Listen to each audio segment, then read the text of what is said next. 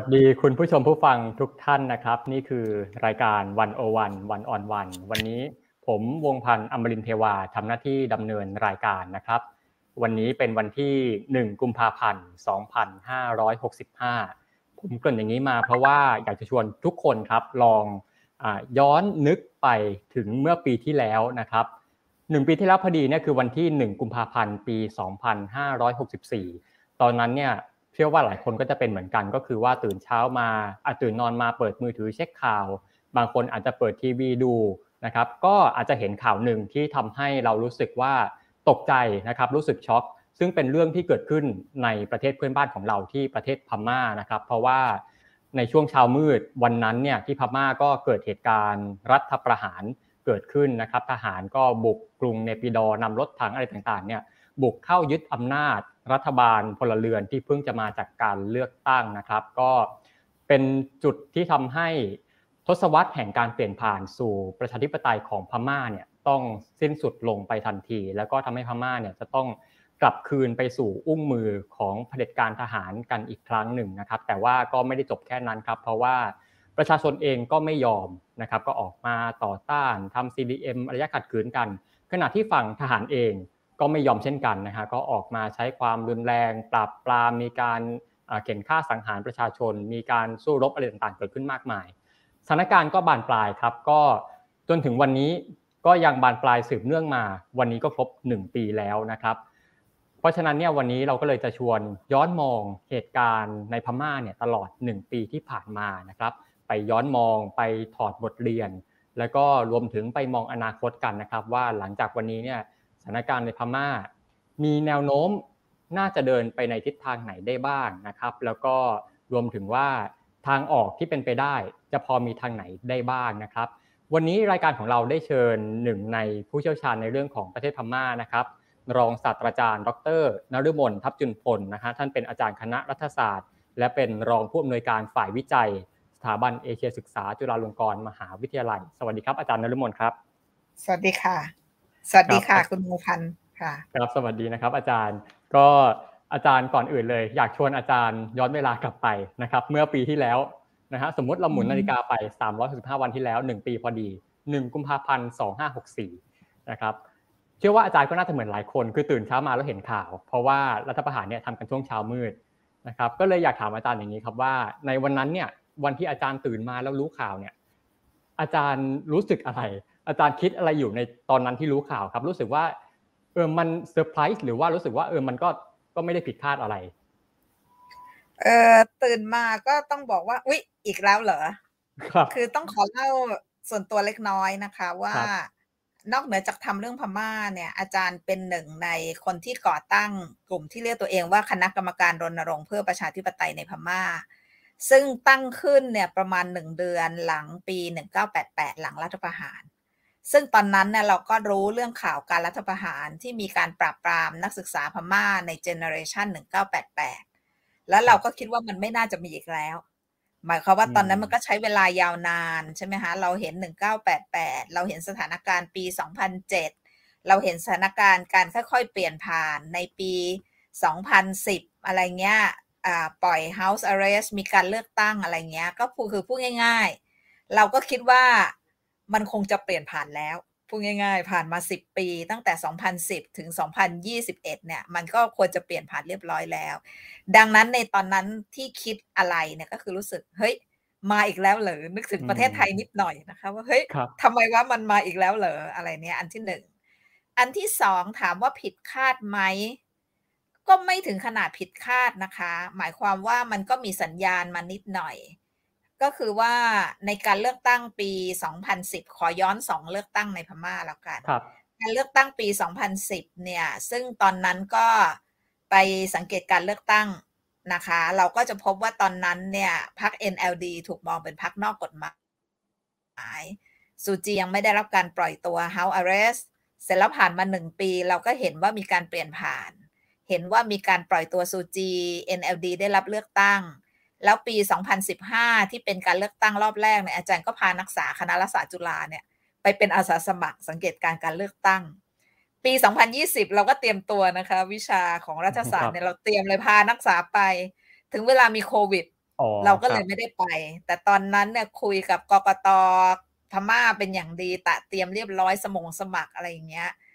แต่ตอนนั้นเราก็ไม่คิดว่ามันจะจบที่รัฐประหาร แต่คิดว่ามันน่าจะมีปัญหาแล้วนะ เพราะว่า ทราบข่าวมาว่าพรรค USDP ไม่พอใจท่านมินออนไลน์เขียนจดหมายประท้วงโน่นนี่นั่นอะไรเงี้ย แล้วตอนนั้นสิ่งที่คิดตอนนั้นก็คือยังไม่คิดว่าจะเป็นรัฐประหาร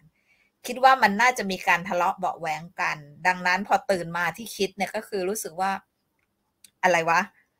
แพ้เลือกตั้งสองครั้งทำรัฐประหารเฉลออะไรเงี้ยทำไมไม่คิดว่า มันจะมีวิธีทางออกได้ดีกว่านี้ อันนั้นก็เป็นความรู้สึกมากกว่าเป็นความรู้สึกเสียดายสิบปีที่เปลี่ยนแปลงไป แล้วก็รู้สึกว่าทำไมมันย่ำอยู่กับที่ทำไมมันย้อนกลับ อันนี้เป็นความรู้สึกมากกว่าค่ะ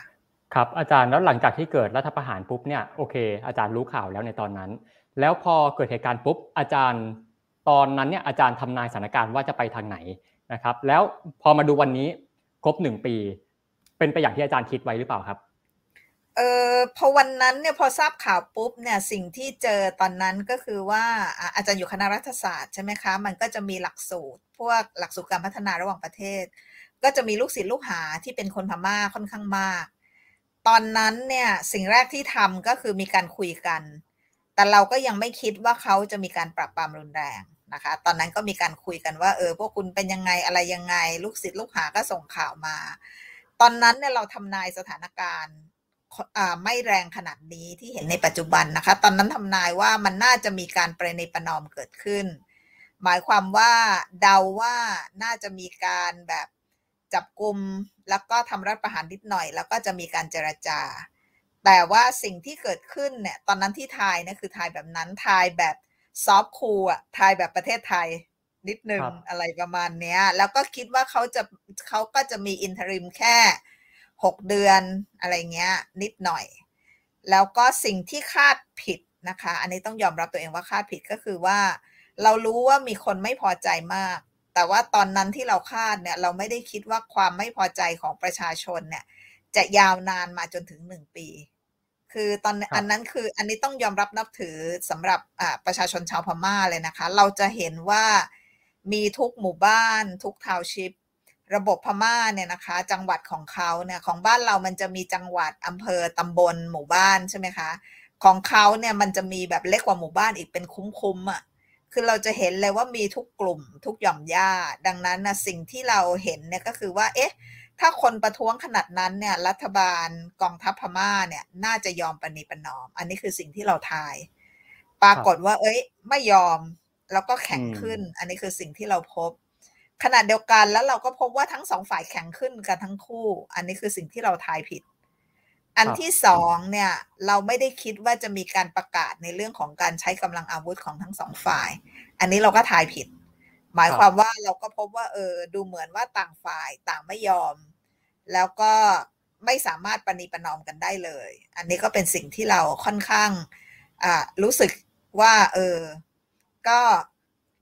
ราะว่าก่อนก่อนการรัฐประหารเนี่ย เราเพราะว่ามันมีความไม่พอใจรัฐบาล NLD ค่อนข้างมากพอสมควร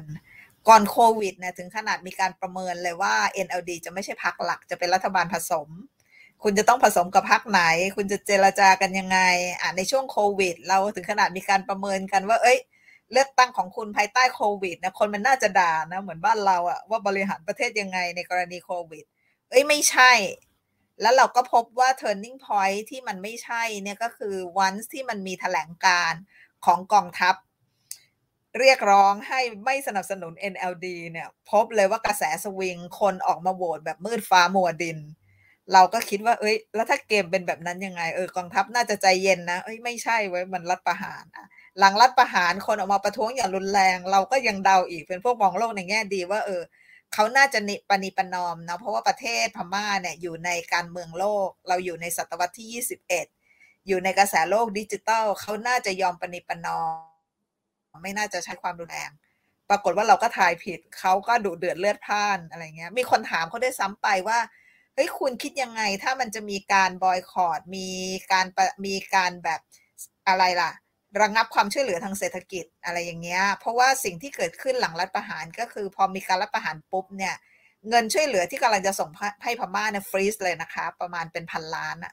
หนึ่งในนั้นก็เป็นเงินสำหรับวัคซีนโควิด เป็นเงินที่จะช่วยแก้ไขการพัฒนาประเทศแก้ปัญหาเรื่องโน้นเรื่องนี้ปรากฏว่าคำตอบที่เราทายผิดกับกองทัพก็คือเขาบอกว่าเราเคยจนมาก่อนไม่เป็นไรจนอีกต่อไปก็ได้อะไรเงี้ย เราก็รู้สึกโอ้โห ไม่รู้สิ พูดไม่ออกเหมือนกันว่า เออ คุณเอาชะตากรรมของประเทศ แล้วก็ชีวิตความเป็นอยู่ของประชาชนน่ะ มาแลกกับเขาเรียกอะไรอะเกียรติยศศักดิ์ศรีและอำนาจทางการเมืองจะไหวเหรออันนี้คือสิ่งที่เรารู้สึก อืม คือที่อาจารย์พูดมาเนี่ย คือตัวละครหลักเลยก็คือกองทัพ ซึ่งกองทัพหลังจากการรัฐประหารครั้งนี้ก็คืออยู่ภายใต้การนำของนายพลมินออนไลน์นะครับ ก็ชวนอาจารย์ย้อนมองหนึ่งปีที่ผ่านมาตั้งแต่มินออนไลน์รัฐประหารจนมาถึงวันนี้ หนึ่งปีที่ผ่านมาอาจารย์อ่านอ่านมินออนไลน์ยังไง อาจารย์มองเห็นอะไรในกองทัพภายใต้มินออนไลน์บ้าง แล้วก็ถ้าสมมุติว่าเราลองเทียบกับสมัยเผด็จการทหารในยุคก่อนๆเนี่ยกองทัพในยุคนี้มันต่างกับสมัยก่อนๆยังไงครับ คือเราพบว่าสิ่งที่แตกต่างนะคะก็คือว่ากองทัพพม่าในยุคก่อนๆเนี่ยเราอาจจะเห็น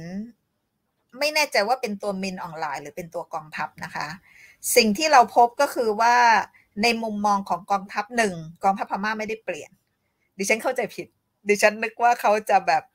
ในเมื่อทำธุรกิจเข้าสู่กระแสทุนนิยมโลก มีการลงทุนทางเศรษฐกิจดิฉันคิดว่าเขาจะน่าจะเปลี่ยน เพราะเราก็คิดว่าเขาค่อนข้างฉลาด แล้วก็มีการลงทุนทางเศรษฐกิจด้วยตัวเอง มีลูกมีหลานอะไรอย่างเงี้ยแต่ปรากฏว่าพอวันเป็น จุดยืนหรือเกมทางการเมืองปุ๊บเนี่ย เราพบว่าเขาไม่เปลี่ยน สิ่งที่เขาไม่เปลี่ยนแล้วไม่แตกต่างจากเผด็จการยุคก่อนๆคือเผด็จการยุคก่อนๆน่ะสิ่งที่เขาทำเนี่ยก็คือว่าเขาอาจจะมียุทธวิธีในแง่ของการควบคุมเบ็ดเสร็จ แล้วก็พยายามจัดการให้เร็วที่สุด แต่ก็เริ่มจะมีการเจรจาที่จะค่อยๆประนีประนอมโดยการใช้เวลา สิ่งที่เราเห็นในปัจจุบันสิ่งที่ต่างไปก็คือว่า ถ้ากองทัพพม่าในยุคปัจจุบันนั้นเนี่ยนะคะหนึ่งเนี่ยก็ยังใช้วิธีการแบบเดิมก็คือคุมกำลังเบ็ดเสร็จ แต่ว่าเขาไม่ได้สนใจสายตาประชาคมโลกเลย อันนี้คือสิ่งที่ต่างนะคะกับผู้นำเผด็จการทหารพม่า อาจจะเรียกอย่างนี้แล้วกันค่ะ เราเห็นมินออนไลน์แล้วเรานึกถึงปี 1988 ก่อนที่พม่าจะถูกเอมบาโก เราพบว่ามีผู้นำกองทัพพม่าหลายคนที่เป็นช่วงปี 2000 เช่นขินยุ่น อีเวนเช่นตานช่วยเนี่ย พวกในหรือแม้กระทั่งเต็งเสงเนี่ย เราจะเห็นว่าเขาเนี่ยยืนยันที่จะเริ่มปฏิรูปทางเศรษฐกิจ ยืนยันที่จะยอมรับการเปลี่ยนแปลงบางประการ สิ่งที่เราเห็นกับถ้ากองทัพนะคะของตักบันดอกับมินออนไลน์เนี่ย เราพบว่าสิ่งที่เขาทำในปัจจุบันนี้เนี่ย มีสามอย่างที่เหมือนและมีสามอย่างที่แตกต่างสามอย่างที่เหมือนก็คือหนึ่งยังยืนยันวิธีการปราบปราม ใช้วิธีการจับกลุ่มแบบรุนแรง แล้วก็ใช้วิธีการเขาเรียกอะไรล่ะสร้างความกลัวกับประชาชนสามอย่างที่เปลี่ยนก็คือหนึ่งเขาเริ่มเลือกที่จะเจรจากับกลุ่มชาติพันธุ์ หมายความว่าคาดหวังว่าจะเจรจาว่ากลุ่มชาติพันธุ์น่าจะโอเค อย่างง้นอย่างนี้ ซึ่งในอดีตไม่มีมันก็จะไม่ได้ทำประเด็นนั้น ก็จะเป็นการสู้รบแท้จริง อย่างที่สองเนี่ยก็เริ่มมีการเจรจากับมหาอำนาจ อันนี้คือคิดว่าสิ่งที่เปลี่ยนไป เช่นมีการดิวกับจีนดิวกับรัสเซีย แล้วสามเนี่ยปกติเนี่ยนะคะพม่าจะไม่สัญญาว่าจะมีการเลือกตั้งภายในกี่ปีเมื่อไหร่ จนกว่าเขาจะเคลียร์เสร็จเขาก็จะ ทำแล้วเขาถึงจะประกาศให้มี คราวนี้เนี่ยเขาประกาศใช่ไหมคะว่าเขาเนี่ย ช่วงแรกเขาบอกเขาจะใช้เวลาปีเดียวในการจัดการปัญหา ตอนนี้เขาขยายเวลาไปเป็นสองปี ในการจัดการปัญหา และล่าสุดก็เห็นบอกว่าจะขอขยายอีกนะคะ เป็นสองปีครึ่งหรือสามปีในการจัดการปัญหา ดังนั้นมันก็สะท้อนเหมือนกันน่ะว่าเขาเองก็คงไม่คิดว่าศึกนี้จะยืดเยื้อขนาดนั้น อันนี้ฉันคิดว่าเป็นสิ่งที่เขาเองก็ไม่ได้คิด เราเองก็คิดว่า เออ เขาน่าจะยอมปณิปนอมนะ แต่ว่าดูเหมือนค่อนข้างชัดเจนว่าเขาไม่ยอมปณิปนอม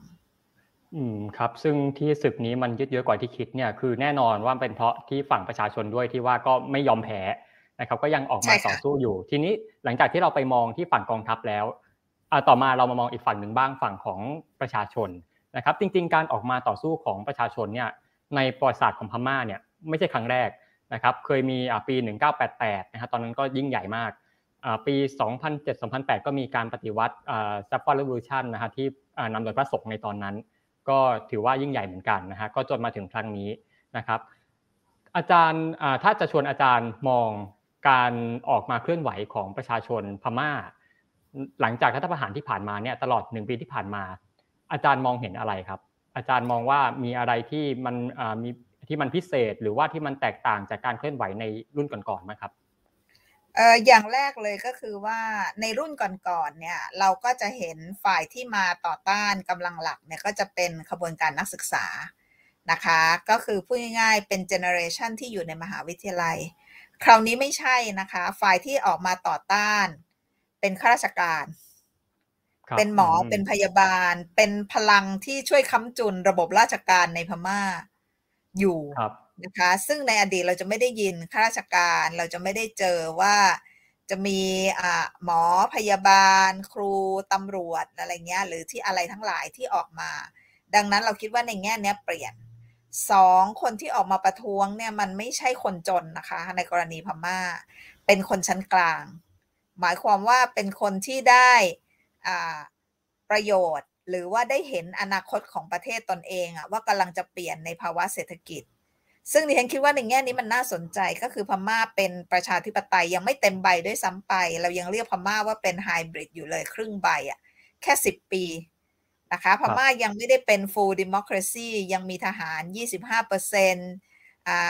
ดอองซานซูจีถูกด่ามากมายในการไปช่วย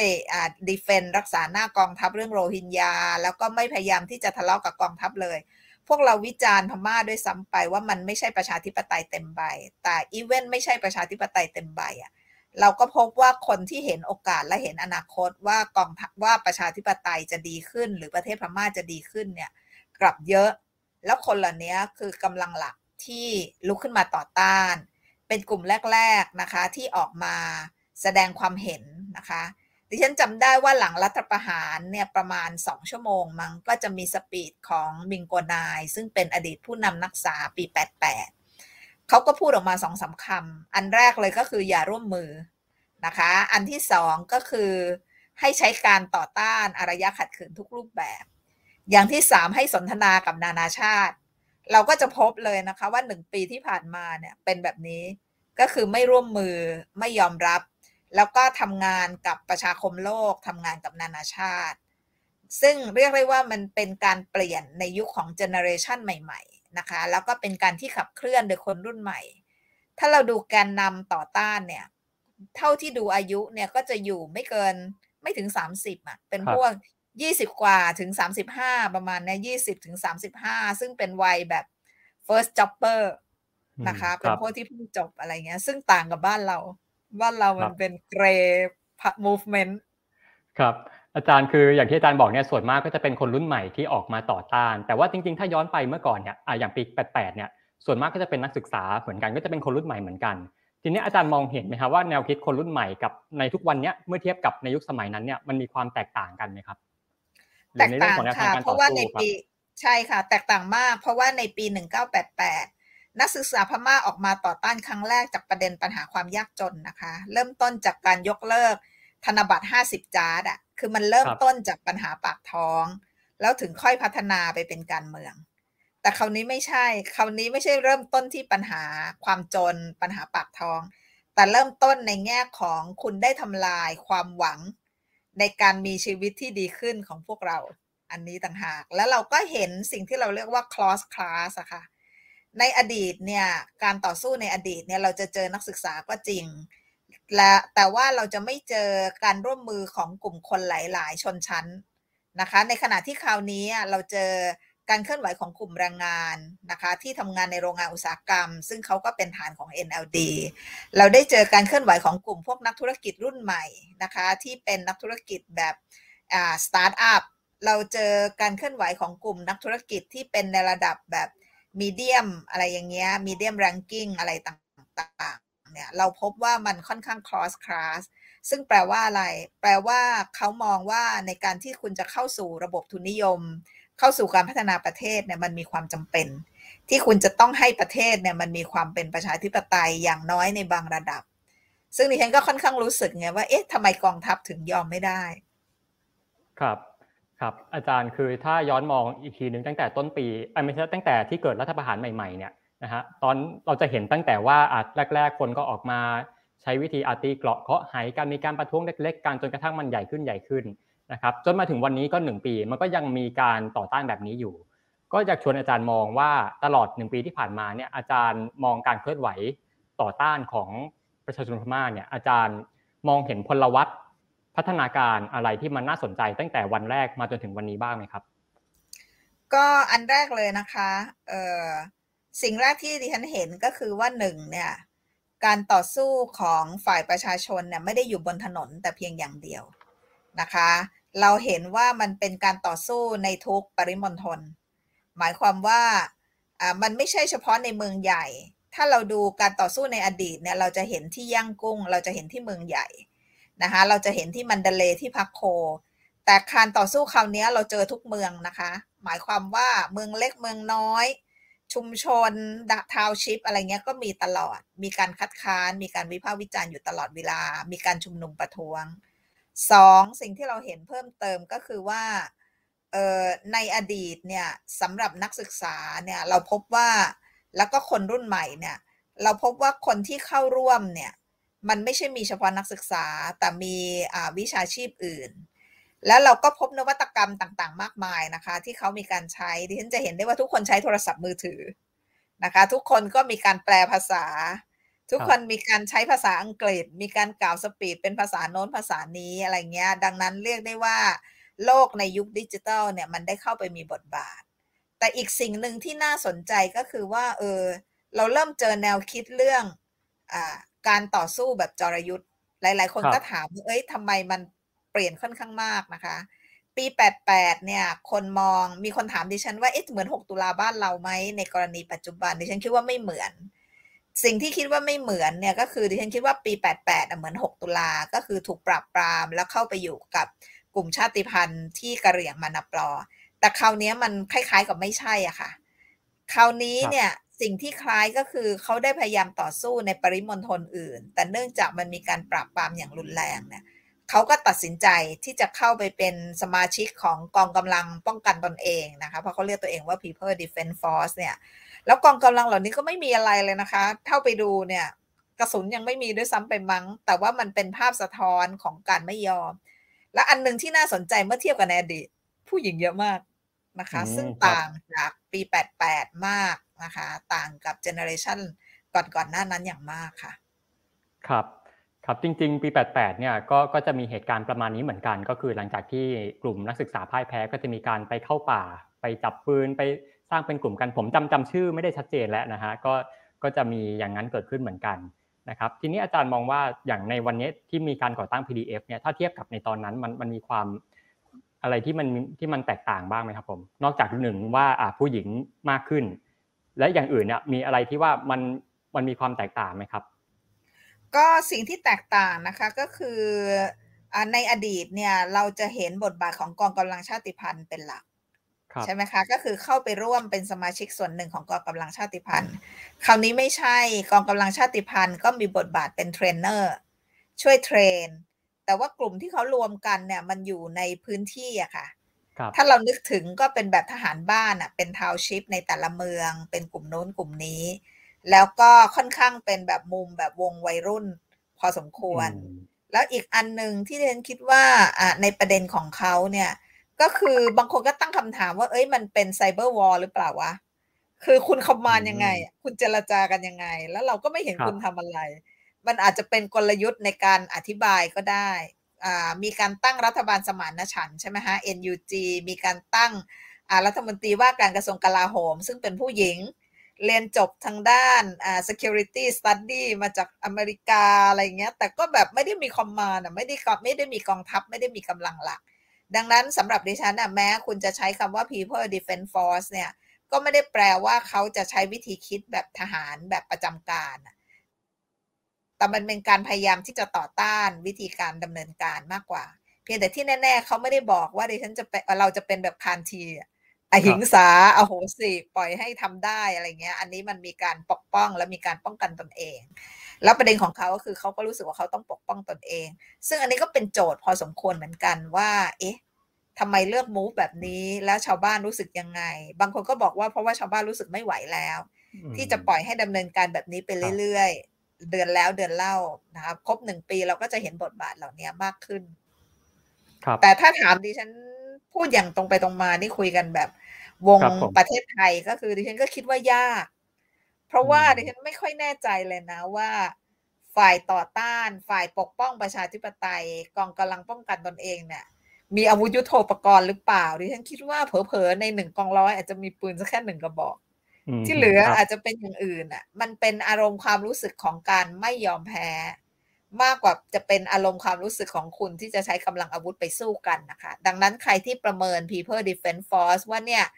คุณจะจัดตั้งเป็นแบบซีเรียสองไหมสงครามการเมืองฉันคิดว่ามันยังไม่ใช่ขนาดนั้นนะคะ แต่อันนี้ก็ยังไม่รู้ว่าตัวเองเดาผิดอีกหรือเปล่านะคะ ครับ อันนี้ก็ต้องรอดูเหมือนกันนะครับ จริงๆ เมื่อกี้อาจารย์เมนชั่นเกริ่นมานิดนึงแล้วว่ามันจะมีอีกตัวละครหนึ่งที่สำคัญก็คือของกลุ่มกองกำลังชาติพันธุ์นะฮะซึ่งหลาย ๆ กลุ่มเนี่ยตอนนี้ก็ออกมาออกมาสู้กับรัฐบาลทหารแบบแบบจริงจังด้วยนะครับผมคือในช่วงแรกเนี่ยก็จะมีคนที่คาดการนะฮะนักวิชาการก็จะมีการคาดการณ์กันว่ากลุ่มชาติพันธุ์เนี่ยอาจจะเป็นความหวังก็ได้นะครับ มาจนถึงวันนี้นะครับหนึ่งปีผ่านมาอาจารย์มองเห็นบทบาท ของกลุ่มชาติพันธุ์ยังไงบ้าง แล้วก็ยังเป็นความหวังได้อยู่ไหมครับในตอนนี้ ก็เออดิฉันคิดว่าโจทย์ที่สำคัญก็คือกองกำลังชาติพันธุ์เนี่ยค่อนข้างอ่อนแอมากนะคะในช่วง 10 ปีที่ผ่านมาเนี่ยกองกำลังชาติพันธุ์จำนวนมากเนี่ยก็เข้าสู่ภาวะหยุดยิง ไปทำธุรกิจธุรกรรมทางเศรษฐกิจ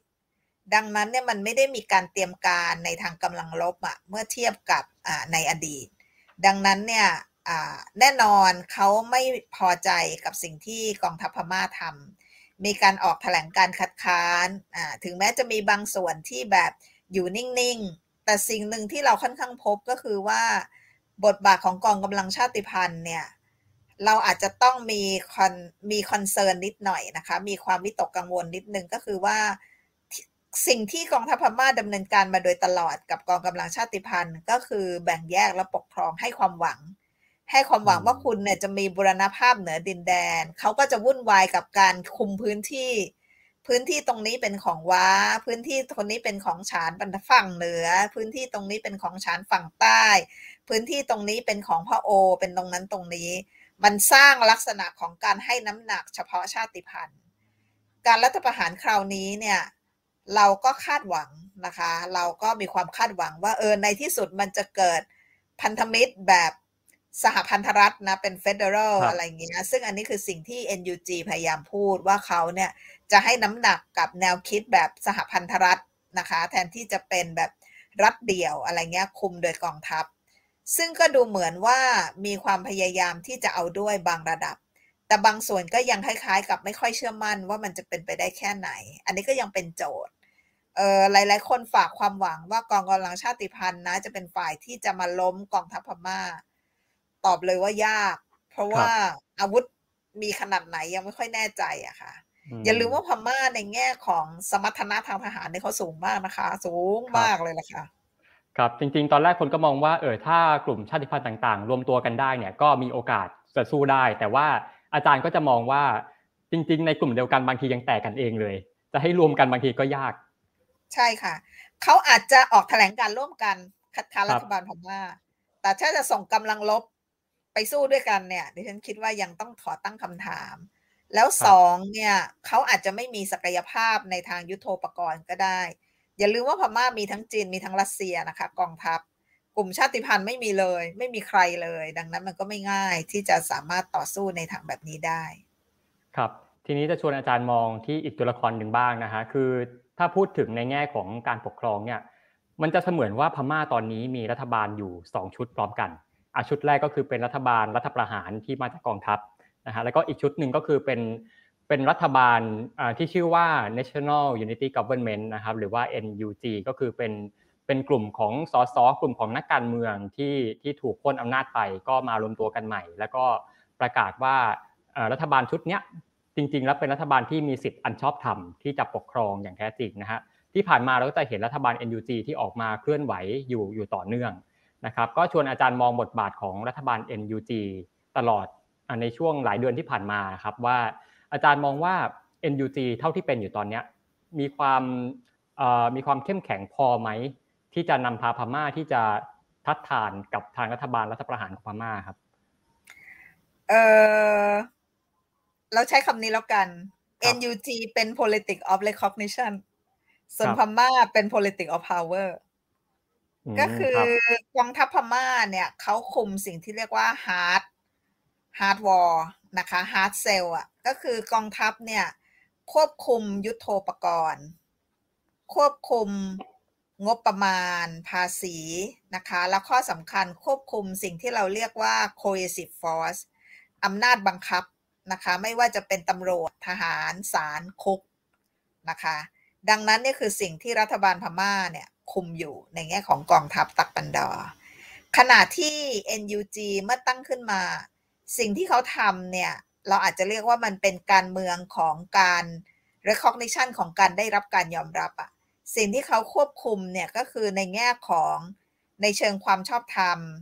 ในเชิงอารมณ์ความรู้สึก ในเชิงของคนที่พร้อมที่จะทำงานด้วย และเขาก็มีศักยภาพมากในแง่ของการสร้างพันธมิตรกับนานาชาติ ดังนั้นในแง่ของ NUG เนี่ยมันจึงไม่ใช่ มันจึงไม่ใช่สองรัฐบาลที่ปกครองอะค่ะ ในมุมของเราเนี่ยเรายังมองว่า NUG คือ คือ shadow government คือรัฐบาลคู่ขนาน มีความพยายามที่จะสร้างโลกคู่ขนาน มันยังไม่ใช่ dual government มันยังไม่ใช่สองรัฐบาล รูปแบบของสองรัฐบาลถ้าจะเห็นในพม่าก็คืออย่างเช่น ถ้าคุณไปในรัฐกะเหรี่ยงในรัฐชาติพันธุ์เนี่ย คุณพบว่า เมื่อคุณเข้าเมืองไปเนี่ย คุณจะเห็นว่าพื้นที่ตรงนั้นควบคุมโดยรัฐบาล มีด่านที่เป็นด่านทางการของรัฐบาล แล้วเมื่อคุณเดินทางไปอีกหน่อยหนึ่งคุณจะเห็นด่านของ KNU คุณจะเห็นทหาร KNU เห็นฝ่ายเสียภาษี เห็นของอรัฐมนตรีป่าไม้เกษตรกรรมอะไรเงี้ยที่เข้ามาเกี่ยวข้องในชีวิตประจำวัน อันเนี้ยเราถึงจะเรียกได้ว่ามันเป็น dual government เป็นรัฐบาลคู่ขนานกัน กรณี NUG อาจารย์ยังไม่ค่อยแน่ใจว่ามันไปได้ถึงขนาดนั้นหรือเปล่า ในพื้นที่ที่ไม่ใช่พื้นที่ของชาติพันธุ์ เพราะดูแล้วเนี่ยบทบาทของ NUG เราก็จะเห็นในพื้นที่ที่เป็นเมนแลนด์เราก็คาดหวังเหมือนกันนะคะว่า NUG จะสามารถทำแบบนั้นได้ ในพื้นที่ที่เป็นเขตเมืองหรือเป็นเขตของบามา ขนาดนี้ยังไม่ค่อยเห็น เราเห็น NUG อยู่บนเวทีการเมืองระหว่างประเทศ แล้วก็มาเห็น NUG ทำงานในเรื่องของการช่วยเหลือประชาชน Data ทั้งหลายที่อาจารย์เคยพูดเรื่องตัวเลข ผู้เสียชีวิต การถูก attack ตัวเลขอะไรต่างๆ อันนี้เป็นสิ่งที่ NUG มี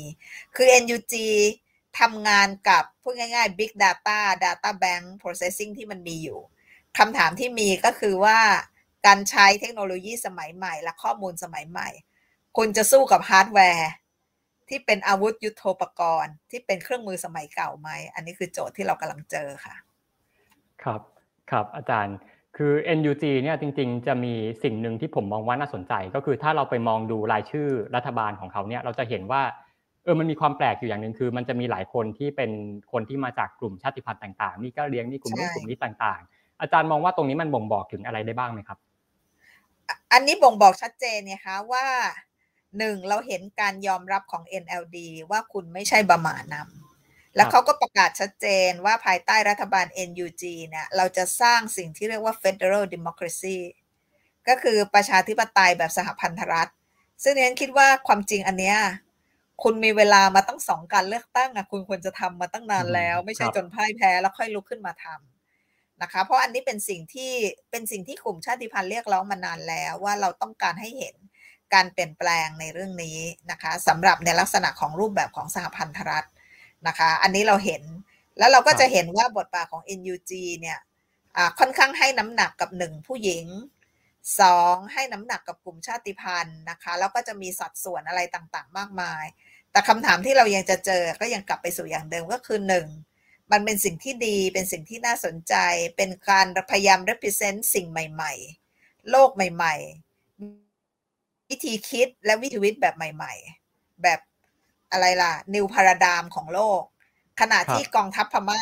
ยังใช้พาราดามแบบเก่า อาวุธแบบเก่า และวิธีคิดแบบเก่า ดังนั้นเมื่อคุณเจอสองอย่างระหว่างกันเนี่ย เราก็ต้องรอดูว่ามันจะเกิดอะไรอะค่ะ ครับ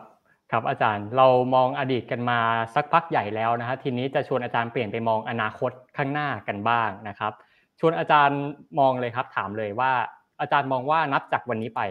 ซีเนเรโอที่เป็นไปได้ อาจารย์คิดว่ามีโอกาสเป็นไปทางไหนได้บ้างครับ ฉากทัศน์ที่น่าจะเกิดขึ้นได้เนี่ย ก็ค่อนข้างมองโลกในแง่ร้ายนะคะคเพราะว่าอย่างที่บอกอะค่ะ เรากำลังเผชิญกับคนที่ใช้วิธีคิดแบบเก่าพระดามแบบเก่า แต่เป็นคนที่มีอำนาจ และมีกำลังอาวุธ อย่าลืมว่าอำนาจของเขา มันไม่ใช่อำนาจที่จับต้องไม่ได้ มันเป็นอำนาจบังคับ มันมีกำลังอาวุธอยู่ในมือนะคะ ขณะเดียวกันกำลังต่อสู้กับ วิธีคิดใหม่ๆ คนรุ่นใหม่ๆนะคะการมองแบบใหม่ ๆ ซึ่งต้องการการเปิดกว้าง ต้องการการเปลี่ยนแปลงเนี่ย ดังนั้นสิ่งที่เราเจอตอนนี้ก็คือว่ามันก็มีแนวโน้มว่ากองทัพเนี่ยจะใช้วิธีการแรงขึ้น เราก็จะเห็นชัดเจนนะคะ ปกติมันไม่มีนะคะที่คุณจะใช้อะไรอะโดรน อากาศยานไร้คนขับเนี่ยยิงเข้าใส่หมู่บ้านที่คุณไม่คุณรู้สึกว่าหมู่บ้านนั้นกลายไปเป็นสายให้ฝ่าย PDF หรือ NUG ไม่เคยมีนะคะ ขนาดทหารไทยที่ฉันรู้จักทหารไทยบางคนยังบ่นเลย บอกเอ้ย อันนี้มันแย่นะเว้ย ใช้กระสุนปืนใหญ่สามสิบกิโลเมตร ยิงใส่หมู่บ้านเนี่ยมันแบบไม่แยกเลยนะว่านี่คือพลเรือนนี่คือทหารครับแปลว่าคุณต้องหน้ามืดขนาดหนักอะในการที่คุณจัดการแบบนี้ ดังนั้นในแง่นี้ดิฉันคิดว่าจำนวนผู้บาดเจ็บจำนวนผู้เสียชีวิตเนี่ยก็จะมากขึ้นนะคะ ถึงขนาดมีบางคนมีตัวเลขนะคะ ล่าสุดเนี่ยทางก็มีตัวเลขนะคะ รู้สึกจะทำโดยโดยทีมที่ทำ Data Bank เนี่ยของ NUG เนี่ยก็มีตัวเลขประกาศออกมา ออกมาเป็นแผนที่เลยนะคะว่าในเมืองเมืองนี้มีการถูกแอตแทกกี่ครั้ง การแอตแทกที่ว่าเนี่ยเสียชีวิตประชาชนมากกว่ากี่พัน มากกว่าน้อยกว่ากี่พัน อะไรเงี้ยในจำนวนกี่ครั้ง อะไรทำนองนี้ก็คือออกมาเป็นกราฟเลย ซึ่งสะท้อนอะไร สะท้อนว่า ความรุนแรงเนี่ย มันกำลังขยายขึ้น แล้วมีบางคนถามดิฉันว่า เฮ้ย เรียกร้องให้หยุดยิงได้ไหม ทั้งคู่เลย แล้วมาเจรจากัน ดิฉันก็ไม่ค่อยแน่ใจว่าจะทำแบบนั้นได้ไหม แต่ว่ามันก็ค่อนข้างยากอะค่ะ เพราะว่าก็ทำให้เรานึกถึงคำอธิบายอะค่ะว่า เมื่อสิ่งใหม่กำลังจะเกิดแล้วสิ่งเก่าไม่ยอมตายอะสิ่งที่เราเห็นก็คือเราก็จะเจออสุรกายที่อยู่ตรงกลางอะ อันนี้คือภาวะที่เรากำลังเห็นในพมา่า แล้วไอ้อสุรกายที่เราเห็นอยู่ในตรงกลางเนี่ยมันค่อนข้างน่าเป็นห่วง เพราะว่ามันมันเป็นราคาที่ชีวิตของประชาชนต้องเสียไปอะค่ะ คือคนพม่าเนี่ยเขารู้สึกว่าเขาสูญเสียชีวิตทางเศรษฐกิจเนี่ยเกือบสามทศวรรษที่อยู่ภายใต้เผด็จการเขาเพิ่งมีโอกาสที่จะมีความหวังทางเศรษฐกิจได้แค่สิบปีหนึ่งทศวรรษ เอ้ยทำท่าจะกลับไปแบบเดิมอีกแล้ว ดังนั้นเขาจึงไม่ยอม แต่ขณะเดียวกันฝ่ายที่มีอำนาจแบบเก่าเนี่ย ก็ไม่กล้าปล่อย หรือพูดง่ายๆไม่ยอมปล่อยอะ มันก็เลยแบบเกิดความรุนแรง ดังนั้นเราก็คงต้องดูอะค่ะ พูดแล้วนึกถึงบ้านเรานะของเราก็คล้ายๆ แต่ของเราเป็นแบบของเราเป็นแบบซอฟต์ซอฟต์แอทแทกของเราอาจจะยังไม่รุนแรงขนาดนั้น ยังไม่ถึงขั้นว่าสงครามขนาดนั้น ของเราก็รุนแรงแต่ไม่รุนแรงแบบเลือดเนื้อ ไม่เจ็บปวดใจจริง แต่ของเราอะแรง แต่ของเขาเนี่ยมันทั้งแรงแล้วมันก็ค่อนข้างเห็นชัดเจนเป็นรูปธรรมเจ็บจริงตายจริงสู้จริง ดังนั้นมันก็ต้องคุยอะค่ะ ว่าความรุนแรงขนาดนั้นเนี่ย มันจะไปสู่สถานการณ์แบบ crimes against humanity ไหม อันนี้ก็ต้องคุย แล้วประเทศเพื่อนบ้านแบบไทยจะเอาอยัางไง คุณจะนั่งอยู่เฉยๆทำเหมือนไม่มีอะไรเกิดขึ้นได้เหรอ ครับมันคุณจะอยู่ยังไงอะไรเงี้ย เออคุณจะบอกว่า เออ เรายินดีต้อนรับแรงงานพม่ามาเมืองไทยมาทำงานตลาดกุ้ง มาทำงานโรงงานมาเป็นพลังแรงงานสองล้านสามล้านอะไรเงี้ยในประเทศไทย แต่พอมีผู้หนีภัยสงครามเข้ามาคุณบอกเอ๊ะเราขอคิดดูก่อนว่าเราจะดีลยังไง อันนี้มันก็ต้องคุยกันนะคะว่าเราจะเอายังไง ครับคือเท่าที่ฟังอาจารย์เนี่ยดูเหมือนอาจารย์จะมองในแง่ร้ายไว้ก่อนว่า ดูเหมือนว่าสถานการณ์น่าจะยืดเยื้ออย่างนี้ไปอีก นะครับอาจจะยังหาหาทางออกอะไรต่างๆ ไม่ได้เลยอยากชวนอาจารย์มองว่าจริง ๆ แล้วเนี่ยมันมันพอจะมีทางออกไหน มันพอจะมีประตูบานไหนที่มันจะเป็นไปได้ไหมครับ ที่ว่ามันจะทำให้สถานการณ์มันดีขึ้น ก็อาจจะเอาเบื้องต้นก่อนก็คือหนึ่งเป็นไปได้หรือไม่ที่จะมีข้อเรียกร้องร่วมกันของประชาคมโลก หรืออย่างน้อยที่สุด ประชาคมอาเซียนก็ได้ว่าหนึ่งอ่า ถ้าคุณไม่หยุดยิงอย่างน้อยที่สุดก็ขอให้พื้นที่ตรงนั้นเนี่ย เป็นพื้นที่ปลอดอาวุธได้ไหม อะไรเงี้ย มี safe zone อะ เหมือนกับเราบอกว่าโซนนี้มีความปลอดภัยอะเหมือนถ้าคุณเข้าวัด คุณก็จะปลอดปลอดภัยอะไรเงี้ย เป็นไปได้หรือไม่ ซึ่งอันนี้ก็ต้องมีการคุยกัน หรือแม้กระทั่งปัจจุบันนี้เนี่ยภายใต้เทคโนโลยีทางการทหารที่มันรุนแรงขึ้นนะเป็นไปได้ไหมที่จะมีการดีมานเรื่อง no fly zone หรือ มีการคุยกันอะว่าเรื่องนี้อาจจะต้องขอเป็นไปได้หรือเปล่า อันนี้ก็ต้องคุยอะค่ะ ว่าจะมีใครคุยไหมสิ่งที่อาจารย์คาดหวังเบื้องต้นนะคะ สิ่งที่มันพอจะมีประตูบานแรกก็คือหนึ่งประตูด้านมนุษยธรรม จะมีความเป็นไปได้ไหม อย่างน้อยที่สุดถ้ามีคนหนีภัยมาเนี่ยคุณก็จะยอมให้เขาอยู่นะคะ เพื่อตัดเตรียมไปเป็นประเทศโลกที่สามเป็นเป็นประเทศที่สามหรือมีการมีความปลอดภัยบางระดับได้ไหม ซึ่งถามว่าไทยทำไหมไทยก็ทำนะคะ แต่ไทยก็จะมีความลักลั่น เช่น ก็จะนำเสนอว่าภายใน 72 ชั่วโมง หลังจากหยุดยิงแล้วต้องส่งกลับ เพราะเราไม่พร้อมที่จะรับเขาถาวร อาจารย์คิดว่าเราไม่มีใครอยากจะอยู่ถาวร ดังนั้นก็อาจจะต้องมีการคุยได้ไหมว่ามันจะต้องเปลี่ยนแปลงเรื่องนี้หรือเปล่า และสองเนี่ยถ้าหากว่ารัฐบาลมองว่ามันเป็นภาระของรัฐเนี่ย คุณก็ให้คนอื่นทำ มีคนกลุ่มต่างๆ มากมายที่พร้อมจะทำดังนั้นเนี่ยคุณก็อย่างน้อยที่สุดคุณเปิดพื้นที่ให้เขาทำหรือว่าเปิดพื้นที่ที่จะมีการทำอะไรร่วมกันไหมไทยเราค่อนข้างประสบความสำเร็จในการดำเนินการเรื่องแบบนี้สำหรับรอบบ้านมาในอดีตนะคะ ไม่ว่าตั้งแต่สมัยจีน สมัยเวียดนาม สมัยกัมพูชา สมัยมาเลเซีย แล้วก็พม่ารอบแรก ดังนั้นคุณก็ต้องคิดอะค่ะว่าคุณจะจัดการเรื่องนี้ยังไง อันนี้อันนี้ข้อที่หนึ่งอันที่สองประตูบานที่สองเนี่ย อันนี้คิดว่าประตูบานที่สองสิ่งที่น่าจะมีการคุยก็คือ คุณอาจจะยังไม่สามารถคุยกับกองทัพ แต่เป็นไปได้หรือไม่ที่คุณจะคุยกันเองหมายความว่าในหมู่ของกลุ่มชาติพันธุ์ ในหมู่ของ กลุ่มประชาชนด้วยกันเองอะมันมีความเป็นไปได้หรือไม่ที่จะมีการคุยกันในบางระดับ ซึ่งอันนี้ก็อาจจะต้องคุยอะค่ะ ว่ามันจะก่อให้เกิดพันธมิตรอะไรแบบนี้ขึ้นมาได้บ้างไหม เพื่อที่ว่ามันจะได้พอมีประตูที่จะไปต่อรองกันนะคะครับก็จริงๆ เท่าที่ฟังก็ดูเหมือนว่าจริง ๆ คนที่จะมีบทบาทสำคัญในการหาทางออกให้กับพม่าเนี่ยส่วนหนึ่งก็คือเป็นกลุ่มประชาคมนานาชาตินี่แหละ นะครับอาจจะเป็นประเทศอื่น ๆ ประเทศเพื่อนบ้าน เป็นประเทศมหาอำนาจหรืออาจจะเป็นองค์กรอย่าง UN อย่างอาเซียน จะชวนอาจารย์ดูทีละกลุ่มอ่าดูและไทยนะครับอาจจะอาจจะให้มองประเทศไทยก่อนที่อย่างประเทศไทยเนี่ยอาจารย์ได้เมนชั่นถึงเรื่องของท่าทีต่อการรับผู้หนีภัยสงครามมาแล้วนะทีนี้จะชวนมองกว้างอีกนิดนึงนะครับไปมองอีกในอีกแง่มุมหนึ่งว่า แล้วอย่างการหาทางออกในประเด็นของพม่าเนี่ยบทบาทของไทยที่ผ่านมาตลอดหนึ่งปี คืออย่าง บางทีหลายคนก็อาจจะมีการคาดการณ์อาจจะมีการคาดหวังว่าประเทศไทยเนี่ยจริงๆอาจจะเป็น key man สำคัญ เพราะว่าด้วยความที่มี connection ที่ใกล้ชิดกับทางกองทัพพม่าอยู่แล้วนะก็อาจจะเป็นประตูที่จะเชื่อมให้ประชาคมโลกได้เข้าถึงกองทัพพม่าได้บ้างนะครับ ผมหรือว่าอย่าง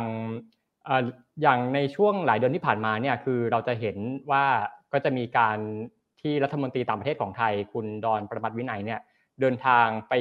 ไปเยือนถึงพม่านะซึ่งตอนนั้นก็จะมีการอ้างว่าเออเป็นการให้ความช่วยเหลือทางมนุษยธรรมอะไรต่างๆ แล้วก็บอกว่าอ่าเราไม่จำเป็นต้องต้องเผยแพร่เราใช้การทูตเงียบอะไรต่างๆ พวกนี้นะฮะก็อยากชวนอาจารย์มองบทบาทของไทยตรงนี้หน่อยว่า บทบาทของไทยหนึ่งปีที่ผ่านมากับเรื่องของพม่าเนี่ยเป็นยังไง การใช้การทูตลักษณะนี้การทูตเงียบอะไรต่างๆ เนี่ยมันมันมันสมควรไหมหรือว่าอาจารย์มองว่าควรเราควรจะวางบทบาทมันตรงนี้มันยังไงครับ คือหนึ่ง ก็ไม่ค่อยเห็นด้วยนะคะ ไม่ค่อย happy ที่เพราะการทูตมันไม่เคยเงียบ อย่าลืมว่าเราอยู่ในโลกดิจิตอลอะคุณทำอะไรไปห้านาทีโลกรู้แล้วอะมันไม่มีหรอกสิ่งที่เรียกว่าการทูตเงียบ มันมีแต่การทูตสว่างทั้งนั้น ดังนั้นจะทำอะไรก็ให้คิดถึงหน้าตาและภาพลักษณ์ของประเทศชาติหน่อย อาจารย์คิดว่าอ่าเอาเริ่มต้นก่อนก็คือหนึ่งไทยเนี่ยไทยเนี่ยควรจะไปโกอลองกับประชาคมอาเซียน หมายความว่ายังไง หมายความว่าเราพบว่าในช่วงหนึ่งปีที่ผ่านมา ไทยแสดงบทบาทน้อยมาก ในฐานะที่เป็นผู้นำในส่วนของคำพยายามที่จะแก้ไขปัญหาไทยอาจจะแอบทำก็ได้เงียบๆ แต่เราไม่เห็นนะคะ ดังนั้นเราโดยส่วนตัวคิดว่ามันต้องทำไปทั้งคู่นะคะ ในแง่ขอในแง่ที่ว่า ไทยก็จะต้องเกาะกับประชาคมอาเซียน ยกตัวอย่างเช่น Five Consensus ของอาเซียนเนี่ย นะคะที่มีการพูดถึงในการประชุมอาเซียน Summit อะไทยก็ยังไม่ได้แสดงบทบาทอะไรเลย ที่จะทำให้ไอ้ Five Consensus มันเป็นจริงนะคะ เราจะเห็นบทบาทของอินโดนีเซีย สิงคโปร์ มาเลเซียนะคะที่แสดงบทบาทฟิลิปปินส์ที่แสดงบทบาทอย่างมาก คือเราจะเห็นประเทศภาคพื้นสมุทรของอาเซียน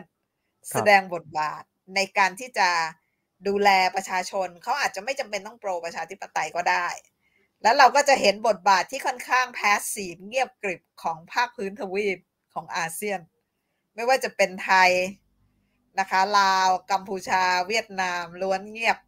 นะคะ ดังนั้นเนี่ยมันก็ต้องช่วยกันคิด แล้วไทยเป็นประเทศเพื่อนบ้านนะคะ ข้อเสนอของเรากับไทยก็คือว่าหนึ่ง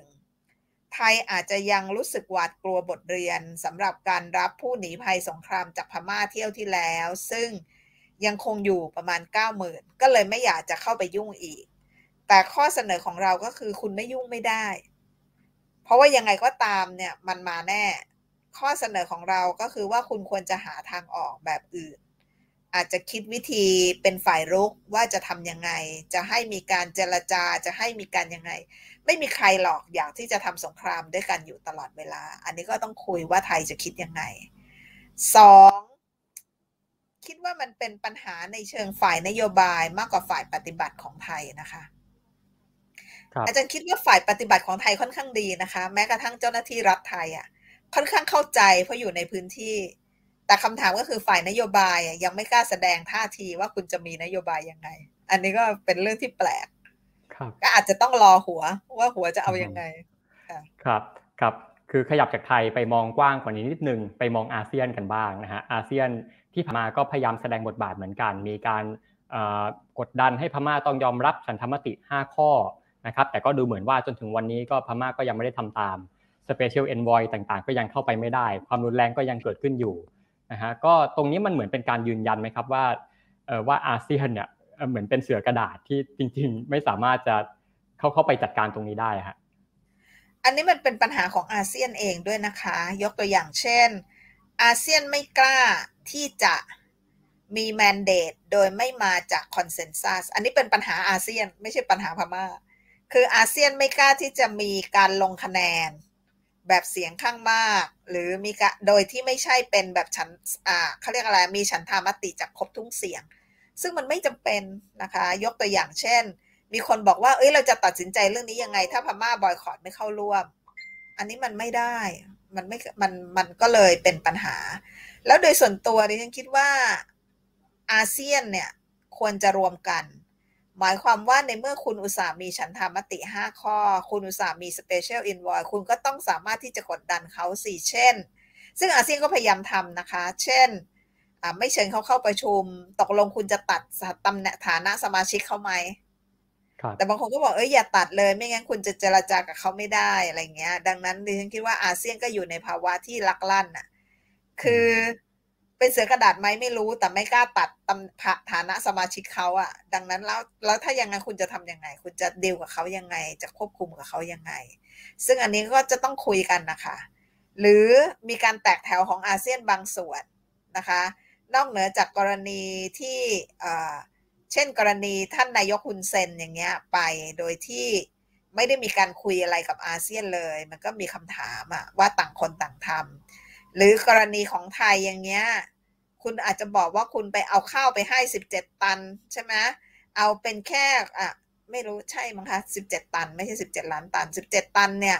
มันเป็นแค่ความช่วยเหลือมนุษยธรรมนิดๆแต่ว่าคำถามก็คือมันต้องเป็นรัฐมนตรีต่างประเทศหรือเปล่า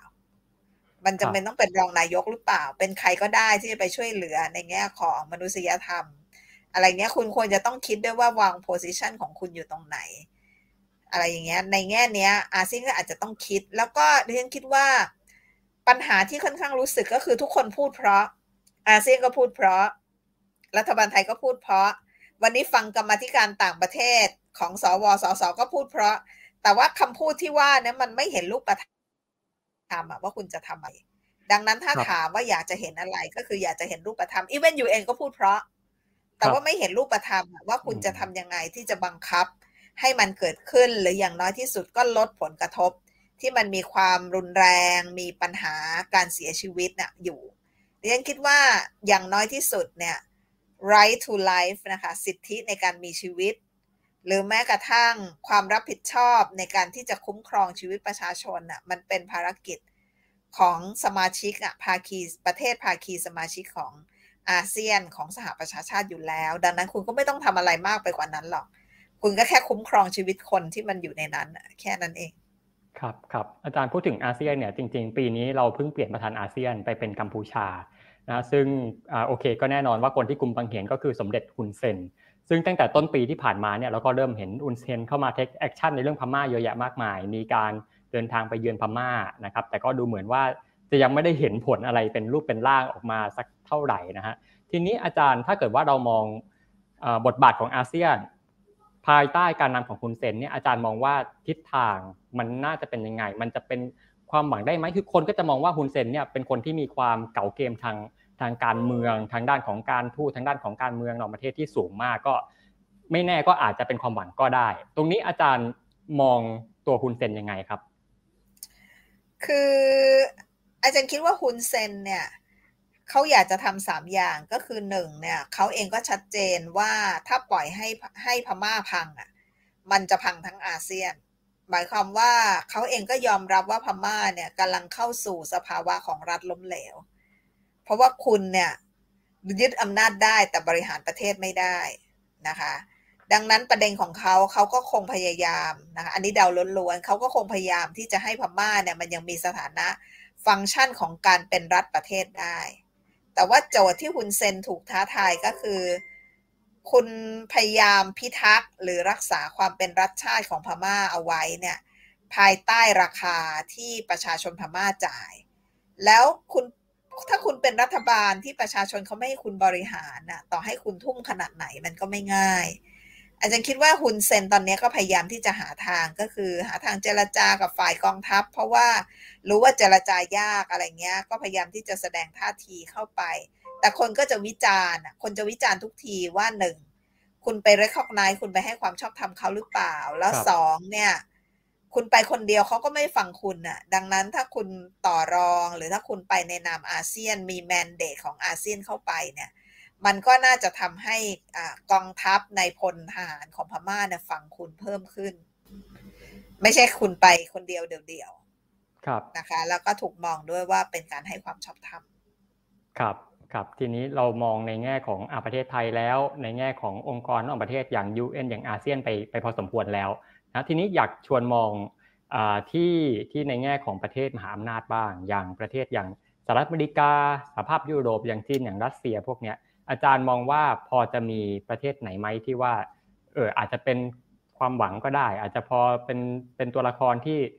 ที่เป็นตัวแปรสำคัญในการที่จะนำพม่าไปสู่ทางออกได้ อาจารย์มองว่าพอจะมีประเทศไหนที่เป็นไปได้ไหมครับ ก็คุณก็จะเห็นว่าจีนเป็นฝ่ายที่มีบทบาทมากที่สุดนะคะครับตอนนี้นะคะถ้าดูตัวเลขการลงทุนทางเศรษฐกิจในพม่าเนี่ย ประเทศที่ลงทุนสูงที่สุดในพม่าคือสิงคโปร์นะ เพราะว่าลงทุนในพวกรีเทลนะคะ ตั้งแต่สมัยซูจีเป็นต้นมา แล้วก็ประเทศลำดับที่สองก็คือจีน ลำดับที่สามคือไทย ลำดับที่สี่คือฮ่องกงนะคะ ดังนั้นลำดับที่ห้าคือเกาหลีใต้ในมุมส่วนตัวเนี่ยคิดว่าถ้ามองในแง่มุมของมหาอำนาจเนี่ยนะคะ บทบาทของคณะมนตรีความมั่นคงอะ่ะได้แก่จีน รัสเซีย สหรัฐเนี่ยจะต้องเข้ามามีบทบาทมากกว่านี้ค่ะ ดูเหมือนว่าตอนนี้แต่ละฝ่ายพยายามที่จะไม่ทำอะไร ซึ่งดิฉันคิดว่าไม่ได้นะคะหลาย ๆ ฝ่ายก็พยายามเจรจากับจีน จีนเองก็ค่อนข้างรู้สึกกับปัญหาที่มันมีอยู่ว่ามันกระทบกับสถานเสถียรภาพของอในทางเศรษฐกิจของจีนอย่างมาก สหรัฐเนี่ยแม้จะมีแถลงการอย่างสวย พูดเรื่องประชาธิปไตย แต่รูปธรรมในการที่จะเข้ามาแทรกแซงหรือเข้ามาช่วยเหลือเนี่ยก็ยังเงียบอยู่นะคะ ดังนั้นเราก็อาจจะต้องมองว่าเออเราคิดยังไง โดยส่วนตัวคิดว่าบทบาทของมหาอำนาจพม่าเนี่ยเป็นความท้าทาย ว่าคุณจะสามารถจัดการยังไงกับสถานการณ์ที่มีอยู่มหาอำนาจที่จะต้องเข้าไปเกี่ยวข้องนะคะ แล้วคราวนี้เนี่ยดิฉันคิดว่ามหาอำนาจปัจจุบันนี้ยังไม่อยากที่จะเข้าไปเกี่ยวข้องอะ่ะ อันนี้คือปัญหาที่เป็นเรื่องน่าเศร้า ก็คือทุกคนยังสบายใจภายใต้ comfort zone ของตนเองนะคะ ทุกคนยังสบายใจที่จะทำธุรกิจค้าขาย อาจจะมีแถลงการแสดงความห่วงใยแถลงการประณามการใช้ความรุนแรงแถลงการอ่าเรียกร้องให้ทุกฝ่ายหันหน้าเข้ามาคุยกัน แต่ไม่มี action อะไรที่เกิดขึ้นหลังแถลงการอะ อันนี้มันก็เป็นเรื่องที่น่าเศร้า ก็คาดหวังว่ามหาอำนาจจะทำมากกว่านี้ค่ะ ครับ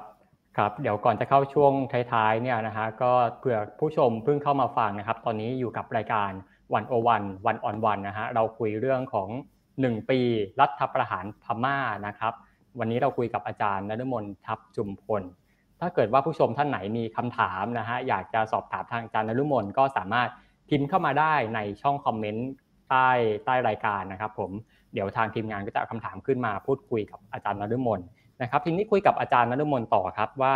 คือจริงๆวันโอวันเราเนี่ยจริงๆเราก็นำเสนอเรื่องพม่ามามาต่อเนื่องตลอดนะครับผมก็วันนี้ก็เช่นกันวันนี้เราก็มาย้อนมองสถานการณ์ในพม่า แต่ว่าที่ผ่านมาเนี่ยมันก็จะมีคนไทยบางกลุ่มที่อาจจะมองว่าเรื่องของพม่าเนี่ยอาจจะไม่ก็ไม่เกี่ยวอะไรกับเรา แล้วเราจะสนใจทำไมครับ ก็อยากจะชวนอาจารย์แสดงความคิดเห็นตรงนี้หน่อยครับว่า เพราะอะไรทำไม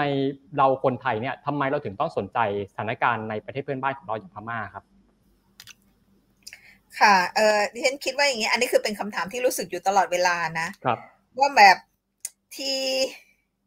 ที่คุณต้องการกำลังแรงงานอะ ไม่เห็นคุณบอกเลยว่านี่ไม่ใช่เรื่องของเราครับนะคะ อ่าใช่ไหมคะ คุณชัดเจนมากสังคมไทยเข้าสู่สังคมสูงวัยชัดเจนมากว่าคุณมีแรงงานพม่า นะคะในสามล้านคนที่เป็นแรงงานข้ามชาติอะพม่าเนี่ยปาเข้าไปประมาณเกือบสองล้าน ดังนั้นเนี่ยเกินห้าสิบเปอร์เซ็นสำหรับแรงงานที่ทำงานผลักดันทางเศรษฐกิจอยู่ในประเทศไทยเนี่ยมาจากพม่า แล้วคุณจะไม่สนใจเขาเหรอ หรือคุณคิดว่าคุณสบายใจที่เขาแบบมีปัญหาความอดอยากก็เลยมาทำงานกับเรา เขาจะได้ยอมรับค่าแรงต่ำๆมันไม่ใช่เดนคิดว่าในแง่นี้มันต้องไปด้วยกัน หมายความว่าถ้าคุณจะเจริญเติบโตทางเศรษฐกิจคุณก็ต้องเจริญไปด้วยกัน ถ้าคุณจะมีอ่าความสุข หรือมีอ่าโภคทรัพย์ มีรายได้ที่เพิ่มขึ้นอะมันก็ควรที่จะต้องไปด้วยกัน ดังนั้นเนี่ยก็อยากจะตอบกับคนไทยอะค่ะว่าหนึ่งเนี่ยมันเป็นเรื่องใกล้ตัวมากนะคะ แค่คุณออกไปจากบ้านไปเดินถนนเนี่ยคุณก็เจอแล้ว แทบจะไม่มีพูดง่าย ถ้าที่บ้านใครที่มีคนแก่ แทบจะไม่มีที่คุณจะไม่สามารถ คุณไม่สามารถที่จะจ้างแม่บ้านคนไทยอะมาดูแลคุณพ่อคุณแม่คุณปู่คุณย่า มีแต่คนจากประเทศเพื่อนบ้าน ที่คุณบอกว่า เอ้ยไม่ใช่เรื่องของเราเนี่ยมาดูอยู่ แล้วใจคอคุณจะปล่อยให้บ้านเขานะเป็นแบบนี้ไปเรื่อยๆ โดยที่คิดว่ามันไม่ใช่เรื่องของบ้านเราเหรอมันก็ไม่ใช่อะมันไม่ใช่เรื่องดังนั้นก็อาจจะอยากบอกว่าหนึ่ง บ้านเขาก็ใกล้กับเรา และสองเขาก็เป็นพลังในการผลักดันเศรษฐกิจของประเทศไทย ถ้าอยากให้เศรษฐกิจไทยประเทศไทยมันฟื้นหลังโควิดอะกำลังแรงงานของเราที่มีอยู่เนี่ยมันไม่พอหรอกที่จะทำเอง คุณก็ต้องใส่อลังกำลังแรงงานประเทศเพื่อนบ้าน แล้วในแง่เนี้ย คุณจะทำเหมือนไม่มีอะไรเกิดขึ้นมันไม่ได้อะค่ะครับอาจารย์คือในแง่หนึ่งเนี่ยคนอาจจะเป็นเพราะว่าคนไม่รู้ว่าพอมันเกิดรัฐประหารเนี่ย มันกระทบกับประเทศไทยยังไง ก็อาจจะเป็นเหตุผลหนึ่งที่ว่าคนรู้สึกว่าเออไม่ต้องสนใจก็ได้นะครับก็เลยอยากชวนอาจารย์เนี่ยให้ช่วยแจกแจงว่าจริง ๆ แล้วพอมันเกิดรัฐประหารมาปุ๊บตั้งแต่หนึ่งปีที่แล้วเนี่ยประเทศไทยเราเนี่ยผลกระทบที่เราเห็นได้ชัดเจน มันคืออะไรบ้างครับ จากการรัฐประหารครั้งนี้ ก็อย่างแรกเลยนะคะเอ่อ ถ้าคุณดูนะคะหลังการรัฐประหารที่เกิดขึ้นนะคะ เบื้องต้นชัดเจนเลยอะต่อให้คุณไม่ต้องสนใจว่าชีวิตเขาเป็นยังไงเอาแค่ชีวิตเราอะสิ่งที่เกิดขึ้นหลังการรัฐประหารชัดเจนเลยก็คือหนึ่งในแง่ระบบเศรษฐกิจเนี่ยของเขาเนี่ยมันเฟลต่อไปนี้เนี่ยคุณก็จะเห็นเลยว่าคุณก็จะมีตัวแรงงานที่ลักลอบเข้าเมืองอะเพิ่มขึ้นสองการส่งเงินกลับบ้านของเขาจากเดิมที่ใช้ระบบธนาคารปกติเนี่ยคุณก็ไม่สามารถทำได้ สามนะคะ เอาแค่เราอาศัยแรงงานเขามาทำเนี่ยในอดีตคุณสามารถที่จะไปรีคูดคนงานที่ประเทศเขาที่ย่างกุ้งที่มือของเขาเลย คุณสามารถที่จะพาคนไทยไปท่องเที่ยวนะคะ เดินอะไรล่ะเดินเวียนเทียนนะคะที่ชเวดากอง ตอนนี้คุณทำอะไรไม่ได้เลย เพราะว่าประเทศมันไม่สงบ มันเหมือนกับเรา เห็นว่าประเทศข้างๆเนี่ยเขากำลังแบบมีปัญหา มีไฟไหม้มีโจรผู้ร้ายชุกชุมอย่างเงี้ย แล้วคุณอยู่เฉยๆอะประเทศไทยก็กระทบนะคะ ประเทศไทยเป็นประเทศที่มีการลงทุนทางเศรษฐกิจในประเทศเพื่อนบ้านค่อนข้างเยอะนะคะ ไม่ต้องอื่นไกลอะ ผลจากกรณีรัฐประหารในพม่าเนี่ย กรณีการลงทุนนิคมอมตะของไทยก็ถอนแล้วนะคะ ตกลงเราก็ลำบากนะคะการลงทุนของไทยในโครงการท่าเรือน้ำลึกทวายก็คงยากอะดิฉันคิดว่าคงลำบาก สถานการณ์ที่มีอยู่ในปัจจุบันนี้ หรือแม้กระทั่งเศรษฐกิจปกติเนี่ยมันลำบากอ่าแล้วเราต้องยอมรับความจริงนะคะว่าโลกปัจจุบันเนี่ยมันไม่ใช่แค่การค้าชายแดนเป็นเศรษฐกิจเงินสด มันเป็นเศรษฐกิจที่อยู่บนโลกออนไลน์ มันอยู่บนระบบดิจิตอลแบงกิ้งแล้วสิ่งสิ่งที่ประเทศไทยกระทบทันทีเลยก็คือหนึ่งเรามีผู้หนีภัยสงครามที่จะเข้ามา เรามีแรงงานอพยพที่จะเข้ามา เรามีสถานการณ์ที่ในแง่ประเทศมันไม่สงบอะคุณจะดิวยังไงนะคะ แล้วก็สิ่งที่มีมากกว่านั้นก็คือว่า อาจารย์คิดว่าส่วนหนึ่งเนี่ย คนไทยอาจจะไม่ค่อยเป็นปัญหา คนที่เป็นปัญหาเนี่ยอาจจะเป็นฝ่ายนโยบาย และสองคนไทยที่เป็นปัญหาจะรู้สึกมองว่าเขาเป็นภาระ อาจารย์อยากจะเถียงนะคะ ว่ามันไม่ใช่ภาระ ตอนที่คุณได้ประโยชน์จากเขาทำไมคุณไม่รู้สึกล่ะ แต่ว่าพอตอนที่คุณจะจ่าย คุณรู้สึกว่าเขาเป็นภาระอะมันต้องเปลี่ยนวิธีคิดอะค่ะ เพราะว่ามันก็ต้องทั้งแชร์แล้วก็ทั้งเกณฑ์นะคะ มันไม่สามารถที่จะแบบเกณฑ์ได้อย่างเดียวโดยที่ไม่มีการแชร์ค่ะ ครับครับทีนี้คำถามก่อนที่จะไปคำถามจากทางบ้านนะฮะคือ อยากจะชวนอาจารย์ ทีนี้มาถอดบทเรียนกันครับ คือรัฐการเหตุการณ์รัฐประหารในพม่าเนี่ยก็ผ่านมาแล้วหนึ่งปีนะฮะซึ่งจริง ๆ หลายคนก็มักจะเอามาเทียบเคียงกับ สถานการณ์ของประเทศไทย เพราะว่าไทยกับพม่าเนี่ยก็จะมีจุดร่วมกันก็คือว่า เรามีเรื่องของการแทรกแซงทางการเมืองจากกองทัพอยู่มามาอย่างยาวนานนะฮะแล้วก็มีการมีการต่อสู้ระหว่างกองทัพกับประชาชนเนี่ยพม่าก็เจอเราก็เจอ ซึ่งพอเกิดรัฐประหารขึ้นมาเนี่ยเราก็มักจะเอาเรื่องของพม่ามาเทียบเคียงกับเรานะทีนี้ก็เลยอยากชวนอาจารย์ครับตลอดหนึ่งปีที่ผ่านมาหลังจากเกิดรัฐประหารพม่าเนี่ยประเทศไทย นะครับเราในฐานะคนไทยเนี่ยเราจะถอดบทเรียนเราจะเรียนรู้อะไรจากสิ่งที่เกิดขึ้นในประเทศพม่าในวันนี้ได้บ้างครับ ก็ถ้าจะให้เรียนรู้นะคะ อาจจะมีสามอย่างก็คือหนึ่งเนี่ยกรณีของพม่าอะหนึ่งเราชัดเจนมากว่าการรัฐประหารเป็นการถอยหลังทางเศรษฐกิจ คือพูดง่าย ๆ ถ้าคิดนะคะ คุณวงพันธ์จบคณะเศรษฐศาสตร์ การทำการทำรัฐประหารมันเป็นการลงทุนทางเศรษฐกิจที่ไม่คุ้มอะคุณคิดดูแล้วกันจำได้ไหมว่าประเทศไทยก่อนการเลือกตั้งในปี 2019 เนี่ย หลังรัฐประหารเนี่ยนะคะ ตั้งแต่ปี 2014 คุณเจออะไรบ้าง ในทางเศรษฐกิจเนี่ยคุณแบบเจ๊งกระบงเลยนะคะ มันแบบไม่ไหวเลยค่ะ คือมันไม่มีใครครบคุณน่ะคุณจะมีธุรกงธุรกิจอะไรเงี้ย คุณจะทำอะไรทางการค้ามันก็ลำบากลำบน แล้วมันก็ชัดเจนมากว่า การพัฒนาประเทศเนี่ยมันหยุดชะงักเผลอๆบางประเทศเนี่ยก็ถอยหลังอะถามว่าไทยถอยหลังไหมถอยหลังชัดเจน หลังการรัฐประหาร โครงการทางเศรษฐกิจหลายคนหลายอย่างที่คุณประมาณไว้เนี่ยไม่ได้ทำเลย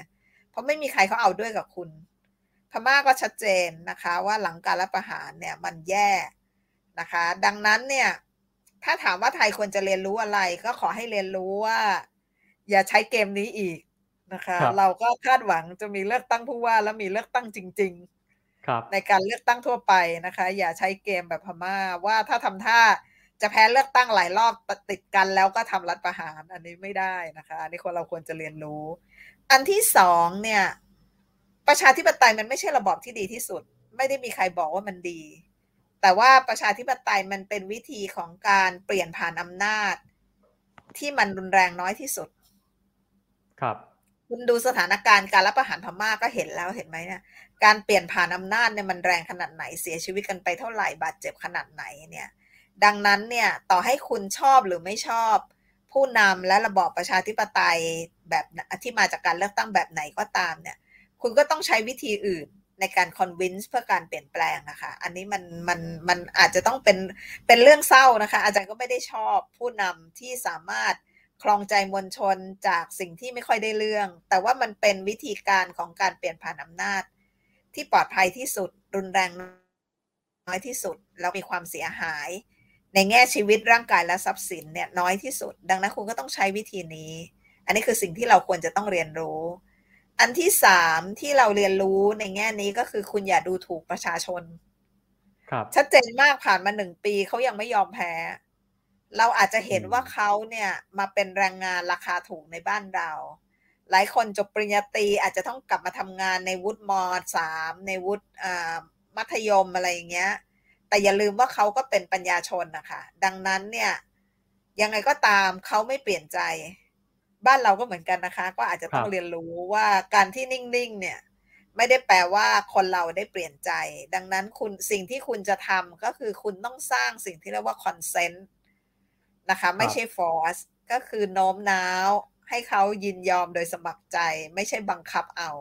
ซึ่งในแง่นี้คือสิ่งที่เป็นบทเรียนที่เราควรจะต้องเรียนอะเพราะว่าบังคับยังไงคุณก็บังคับไม่ได้ ครับ อาจารย์และอย่างคนไทยที่กำลังพยายามต่อสู้เพื่อประชาธิปไตยให้กับประเทศอยู่เนี่ย หรือรวมถึงว่าอาจจะเป็นกลุ่มก้อนต่างๆ ที่กำลังต่อสู้ขับเคลื่อนเรื่องนี้กันอยู่ เราจะสามารถเรียนรู้อะไรจากการต่อสู้ของประชาชนคนพม่าในวันนี้ได้บ้างไหมครับ ก็คืออันที่หนึ่งอย่าหมดหวังเร็วๆเร็วนะครับนะคะ เราจะเห็นได้ว่าเขาได้แยกกว่าเรานะคะเขาแบบถูกจับทุกวันถูกนั่นถูกนี่เราจะเห็นว่าเขาไม่เคยหมดหวังนะคะสองอันนี้เรากับเขาคล้ายกัน อย่าตีกันเองบ่อยนักครับนะคะ เราเจอบ่อยมากอะไรเงี้ย คือ ทะเลาะกับศัตรูแบบน้อยกว่าทะเลาะกันเอง อันนี้ที่ฉันคิดว่าเราจะต้องเรียนรู้อะแต่อันนี้เป็นเป็นบทเรียนจริง ๆนะคะ ก็คือ ก่อนหน้าการรัฐประหารเนี่ยมันตีกันมากมายในพม่าอะไรเงี้ยสารพัดกลุ่ม หลังการรัฐประหารเนี่ยเราก็ยังต้องเถียงกันว่ากลุ่มชาติพันธุ์เมื่อไหร่จะเลิกตีกันเองหันมาร่วมมือกันแล้วก็สร้างพันธมิตรที่จะต่อสู้กับกองทัพพม่า บ้านเราก็เหมือนกัน นี่ขนาดเราไม่มีกองทัพกองทัพนะ แต่เราก็มีกองทัพแห่งวาจาก็ตีกันเองเกินไป ดังนั้นคุณควรจะสร้างพันธมิตร แล้วก็หาวิธีการที่จะนำไปสู่การเปลี่ยนแปลง ดูในระดับโลกก็ได้ค่ะ ทั่วโลกที่ฝ่ายประชาธิปไตยชนะเนี่ย มันไม่ใช่เขาต้องสร้างพันธมิตรนะคะ ดังนั้นโดยส่วนตัวคิดว่าสิ่งที่เราควรเรียนรู้ก็คือ สร้างมิตรนะคะ ไม่ต้อง purify ตัวเองมากนักก็ได้ครับ ครับชัดเจนครับอาจารย์ก็เดี๋ยวไปดูคำถามจากทางบ้านบ้างนะครับ วันนี้มีคำถามโอ้โหเยอะแยะเลยนะครับ ตอนนี้มีอยู่ 6คำถามนะครับ เดี๋ยวไปที่คำถามแรกก่อนเลยแล้วกันครับครับเชิญทีมงานขึ้นสไลด์เลยครับคำถามแรกครับ จากสถานการณ์ทั้งหมดตลอดหนึ่งปีที่ผ่านมา อาจารย์มองว่าพม่ายังคงมีความหวังอยู่ไหมครับ มีค่ะ มีค่ะ แต่อาจจะนาน เพราะว่าถามว่าทำไมถึงคิดว่ามันยังมีความหวัง ก็เพราะว่าคนของเขายังไม่หมดหวังนะคะหมายความว่าแต่มันอาจจะนาน ก็คือเราเห็นนะคะว่าการไม่ยอมจำนนของคนของเขาเนี่ยมันยังมีอยู่ แต่แน่นอนมันก็อาจจะต้องคิดวิธีการว่ามันจะต้องจัดการยังไงนะคะ เพราะว่าดิฉันคิดว่าในแง่เนี้ย ฝ่ายที่ยืดเยื้อฝ่ายที่อดทนอะจะเป็นฝ่ายที่สามารถที่จะมีอำนาจต่อรอง แต่แน่นอนราคามันก็แพงอะคะ่ะในอดีตเนี่ยเราจะเห็นคนพม่าทั่วไปค่อนข้างแพสซีฟ แต่คนรุ่นปัจจุบันเนี่ยไม่ใช่คนที่แพสซีฟแล้ว ดังนั้นดิฉันคิดว่ามันเปลี่ยนแล้วนะคะ ในอดีตก่อน 2010 เนี่ยดิฉันก็ไปพม่าทำเรื่องพม่ามาประมาณ ก็บอกแล้วตั้งแต่ปี 88ทำเรื่องพม่ามาเกือบ 30 กว่าปี 40 ปีเนี่ย เราพบว่าสิ่งที่เปลี่ยนก็คือคนนะคะ ประชาชนในนั้นเนี่ยในอดีตเนี่ยเขาก็เน้นในเรื่องของ ทำบุญเน้นในเรื่องของ very passive มากอะไรเงี้ยยอมรับชะตากรรมยอมรับชะตาชีวิต แต่คนรุ่นใหม่ไม่ใช่ ดังนั้นแล้วคนรุ่นใหม่ปัจจุบันเนี่ยเขาก็สร้างสิ่งที่เรียกว่าเจตจำนงนะคะเขามีค่อนข้างมี self determination มีเจตจำนงเสรีค่อนข้างมาก ดังนั้นในแง่เนี้ยตราบเท่าที่เขายังมีความหวังอะเราก็ไม่ควรจะหมดหวังกับเขาอะค่ะ ครับ เพียงแต่โจทย์ของเราก็คือ อย่าให้ความรุนแรงมันเกินเส้น จนรัฐเนี่ยมันไม่สามารถมีความเป็นรัฐได้อีกต่อไปอันนี้ต่างหากนี่คือสิ่งที่เราต้องช่วยกันป้องกันไม่ให้เกิด ครับ ก็บทสรุปก็คือยังมีหวังอยู่นะฮะอย่าเพิ่งหมดหวังนะครับ ในเมื่อเขายังไม่หมดหวังเราก็อย่าไปหมดหวังกับเขานะฮะก็คือบทสรุปของอาจารย์นฤมลนะครับคำถามที่ 2 เลยครับทีมงานครับ คิดว่าไทยกับพม่าใครจะได้เป็นประชาธิปไตยก่อนกันนะครับ และ พลังพันธมิตรชานมนะครับหรือมิวทีไอแอนส์เนี่ยจะช่วยเหลือประเทศที่กำลังติดหล่มนี้ได้ไหมครับมีอยู่สองคำถามนะฮะเอาวันแรกก่อนก็ได้ คิดว่าไทยกับพม่า ใครจะเป็นประชาธิปไตยก่อนกันใครจะได้เป็นประชาธิปไตยก่อนกันคำถามค่อนข้างยากครับ ยากนะคะ ตอนนี้ปีสองห้าหกห้าใช่ไหมคะ อีกสิบปีเราก็ครบร้อยปีสองสี่เจ็ดห้าครับเราก็คงดูว่า เอ๊ะ ผ่านมาหนึ่งร้อยปีสองสี่เจ็ดห้าเนี่ย ไทยจะได้เป็นประชาธิปไตยไหมได้ขนาดไหนนะคะ ส่วนพม่าเนี่ยเราก็เห็นว่าเขาเนี่ยอันที่จริงเขาเนี่ยลำบากกว่าเรานะคะเขาเพิ่งเป็นประชาธิปไตยได้แค่สิบปี ในขณะที่เราเนี่ยมีมายาวนานกว่าเขาพอสมควร แต่ของเราก็จะมีการติดหล่มเป็นระยะระยะ ดังนั้นโดยส่วนตัวเนี่ยคิดว่านะคะมันก็character จะแตกต่างนะคะแล้วก็แต่ สิ่งที่จะเหมือนกันก็คือดิฉันคิดว่าเวลามันเป็นตัวบังคับอะยังไงคนที่หวงอำนาจก็จะแก่ตายไปเรื่อยๆนะคะ ดูอายุก็ได้ ในขณะที่คนที่คาดหวังการเปลี่ยนแปลงเป็นคนรุ่นใหม่นะคะ เป็นคนรุ่นใหม่ทั้งสองประเทศดิฉันก็ให้เวลาแล้วกันอ่าให้เวลาสักประมาณห้าปีนับจากนี้นะคะ ถึงสองห้าเจ็ดศูนย์นะคะ คาดหวังว่าพม่า พม่าเขาบอกว่าอีกสองปีเขาจะเปลี่ยน เราก็คงต้องรอดูไทยอะค่ะ ว่าปีหน้าเราจะมีเลือกตั้งทั่วไปไหมแล้วเราจะสามารถเปลี่ยนได้ไหมค่ะครับทีนี้ถ้าให้ฟันเลยว่าไทยพม่าใครเร็วกว่าเนี่ยอาจารย์มองว่าใครครับ พม่า พม่าก่อน พม่าก่อน ถ้ามันไม่เป็นรัฐล้มเหลวซะก่อนนะคะเพราะพม่ามันไม่มีปัจจัยที่ไม่สามารถพูดได้เมื่อเทียบกับไทยนะคะอ๋อครับผมค่ะดังนั้นของไทยของไทยเป็นต้มกบค่ะ ของพม่ามันเป็นแบบผักบุ้งไฟแดงมันก็ฟู ของไทยเนี่ยมันต้มกบกว่าจะรู้สึกมันนานนะกว่าจะอะไรว่าไปอะไรเงี้ยยังยากอยู่ค่ะโจทย์ของไทยอาจจะดูซับซ้อนกว่าของพม่าอยู่เล็กน้อยเออคิดว่าของไทยเนี่ย ฝ่ายผู้มีอำนาจฝ่ายกองทัพเนี่ย มียุทธวิธี soft attack ของพม่ามันเป็น hard attack มันเลยแรง มันเลยเร็ว ดังนั้นมันก็จะเห็นการเปลี่ยนไม่เปลี่ยน นะคะ แล้วมันไม่นาน แต่ของไทยมันเป็น soft attack อะมันก็ค่อยไปเรื่อยๆไปเรื่อยๆ เราจะไม่รู้สึกว่ามันแรง ดังนั้นมันก็จะเปลี่ยนช้ากว่า ครับอาทีนี้อีกคำถามหนึ่งครับ คือพลังของพันธมิตรชานม หรือว่า Milk Tea Alliance เนี่ยจะช่วยเหลือประเทศที่กำลังติดหล่มนี้ได้ไหมเอออาจจะยากค่ะ ดูประเทศใน Milk Tea Alliance ก็ลำบากนะคะตอนนี้ก็มีไต้หวันอย่างเดียวนะคะฮ่องกงก็เนี่ยค่ะ เหตุผลที่อาจารย์ไม่หมดความหวังเรื่องพม่าฮ่องกงนี่ก็แบบหนัก นะคะ กับจีนแผ่นดินใหญ่หนักซะยิ่งกว่าพม่า แต่เขาก็ไม่เคยหมดหวัง ดังนั้นเราก็คงรอดูอะค่ะ ว่าพันธมิตรชานมนะคะ ที่ยังดูอยู่เนี่ยมันจะสามารถทำอะไรได้แค่ไหน แต่ว่าสาระสำคัญของพันธมิตรชานมมันคงไม่ใช่เรื่องประเทศ แต่มันเป็นเรื่องเจเนอเรชันดังนั้นในมุมของอาจารย์เนี่ยเราเห็นชัดเจนว่าเจเนอเรชันนี้มันเป็น across the world ดังนั้นเนี่ยมันก็น่าจะผลักไปสู่การเปลี่ยนแปลง ครับ ครับ เชิญคำถามต่อไปเลยครับ คำถามต่อไปนะฮะคิดว่าเมื่อไหร่ที่เราจะน่าที่เราน่าจะได้เดินทางไปพม่าสถานการณ์จะดีขึ้นเมื่อไหร่โอ้โหคำถามมองอนาคตนะครับ อันนี้ เออคงไม่นาน แต่ไม่ได้แปลว่าเป็นประชาธิปไตย เอางี้แล้วกันครับ ก็คือว่าเอ่อตอนนี้นะคะ กรณีของการเดินทางการที่จะเปิดเดินทางข้ามแดนไปประเทศพม่าเนี่ยเอ่อตอนนี้ประเทศไทยปิดชายแดน เพราะสถานการณ์ความไม่สงบ และมันยังไม่สามารถจัดการได้ สิ่งที่สถานการณ์จะดีขึ้น ข้อเสนอของอาจารย์ก็กลับไปสู่แบบเดิม คือหนึ่งคุณต้องหยุดยิงสองคุณต้องเจรจากัน และในระหว่างเจรจาเนี่ยคุณต้องยอมให้มีการพัฒนา ในพื้นที่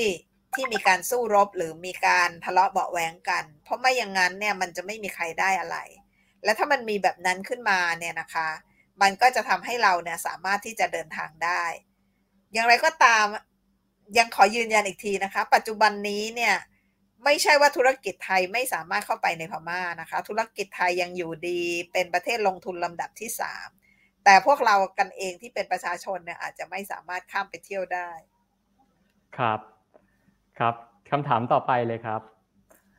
อาจารย์คิดว่ากระแสในโซเชียลมีเดียจากต่างชาติที่พูดถึงเรื่องนี้นะฮะสามารถช่วยเหลือชาวพม่าได้จริงๆไหมอ่าคืออย่างที่ผ่านมาคนพม่าก็พยายามออกมาขับเคลื่อนผ่านทางโซเชียลนะครับพยายามอยากให้ ประชาคมโลกได้รับรู้ให้คนได้รับรู้ได้ช่วยกันเผยแพร่ อาจารย์มองว่าสิ่งเหล่านี้มันมีพลังได้จริงไหมครับ ก็คิดว่ามีอยู่นะคะ อย่างเช่นวันนี้เนี่ยมีการไม่แทบจะมีเวทีทั่วโลกนะคะ ขณะที่วันออนวันเรากำลังคุยกันอยู่เนี่ย เราก็มีพวกจาการ์ตาโพสต์นะคะกับไทย PBS มีที่เจมส์สกอตที่เขียนเรื่องโซเมียนนะคะ ซึ่งเป็นผู้เชี่ยวชาญพม่าอย่าง ตัวจักเนี่ยก็จัดระหว่างระหว่างเยลกับอ่าคอนเนลเราเห็นที่ ANU จัด คือพูดง่ายทั่วโลกที่มีการทำเรื่องพม่าศึกษา หรือ Southeast Asian ศึกษาเนี่ย จัดเรื่องนี้ทุกคน ทุกมหาลัย ทุกหย่อมย่า แต่โจทย์ที่มันมีก็คือว่าผู้ปกครองหมายถึงผู้นำรัฐบาลเนี่ย เช่น สส สว ของทั่วโลกนะคะ แล้วก็ผู้มหาอำนาจเนี่ย จะยืนยันเริ่มต้นที่จะแสดงท่าทีไหมอะไรเงี้ย ดังนั้นมันก็จะต้องผลักดันนะคะ เออเรียนคิดว่า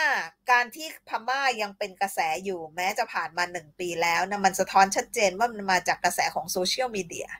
เป็นสิ่งที่ NUG ทำเป็นสิ่งที่ฝ่ายเรียกร้องประชาธิปไตยของพม่าทำไม่งั้นกระแสป่านนี้ก็อาจจะเงียบไปแล้ว ป่านนี้ทหารพม่าอาจจะสบายใจเฉิบปกครองไปได้แล้ว แต่เพราะกระแสบนโซเชียลมีเดียต่างหากที่ทำให้เขาเนี่ยอยู่ในภาวะติดลมขนาดนี้ ครับ ครับผมคำถามต่อไปเลยครับทีมงาน ในสถานการณ์ทางการเมืองแบบนี้พม่ายังเป็นที่สนใจของต่างชาติขนาดไหน ถือว่าเนื้อหอมลดลงไปไหม ถ้าเทียบกับช่วงที่ผ่านมา ยังเนื้อหอมอยู่ค่ะถ้าคุณไปดู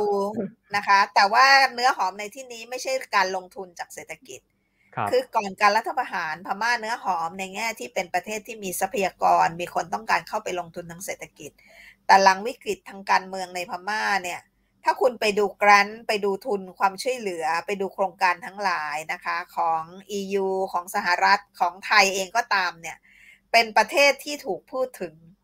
เป็นประเทศที่คนกำลังดูว่ามันจะไปทางไหน ดังนั้นในมุมเนี่ยพม่าก็ยังเนื้อหอม แต่เนื้อหอมคนละแบบกับก่อนรัฐประหาร ก่อนรัฐประหารเป็นประเทศที่น่าลงทุน หลังรัฐประหารนะเป็นประเทศที่คุณจะต้องศึกษาว่าจะทำยังไงที่ไม่ให้ประเทศเนี้ย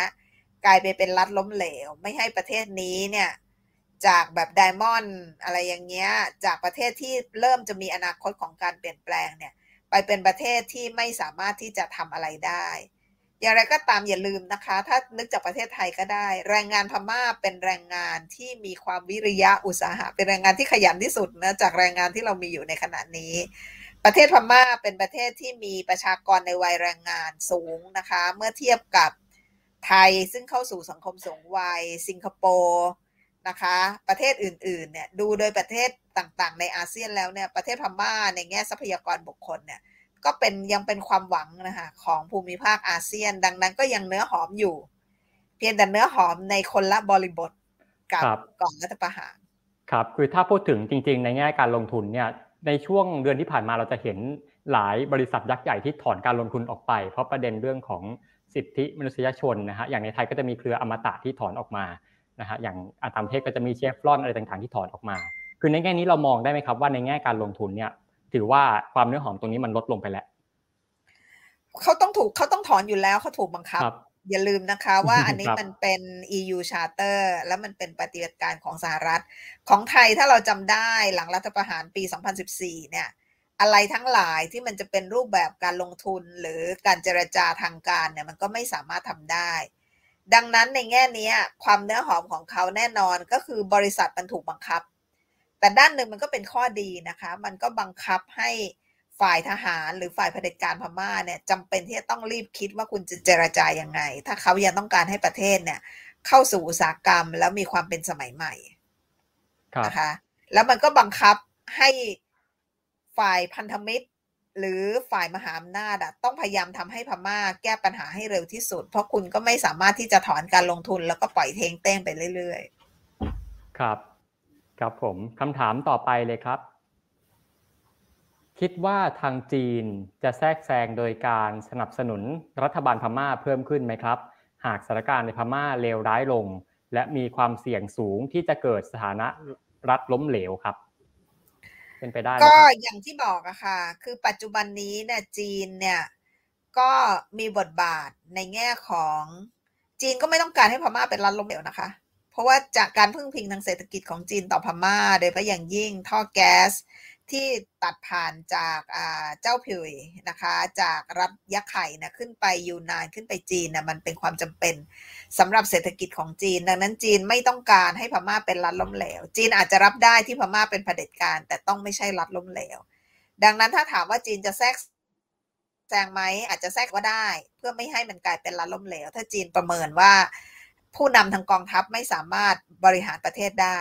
นะคะ การแทรกแซงไม่ได้แปลว่าสนับสนุนเผด็จการอย่างเดียว ปัจจุบันเขาสนับสนุนเผด็จการอยู่แล้ว แต่เผด็จการที่เขาสนับสนุนมันทำท่าจะบริหารไม่ได้ดังนั้นเขาอาจจะต้องคุยว่าเขาจะดีลยังไง หรือเขาจะจัดการยังไง จีนก็ฉลาดนะคะ จีนก็ดูแลกลุ่มชาติพันธุ์ที่อยู่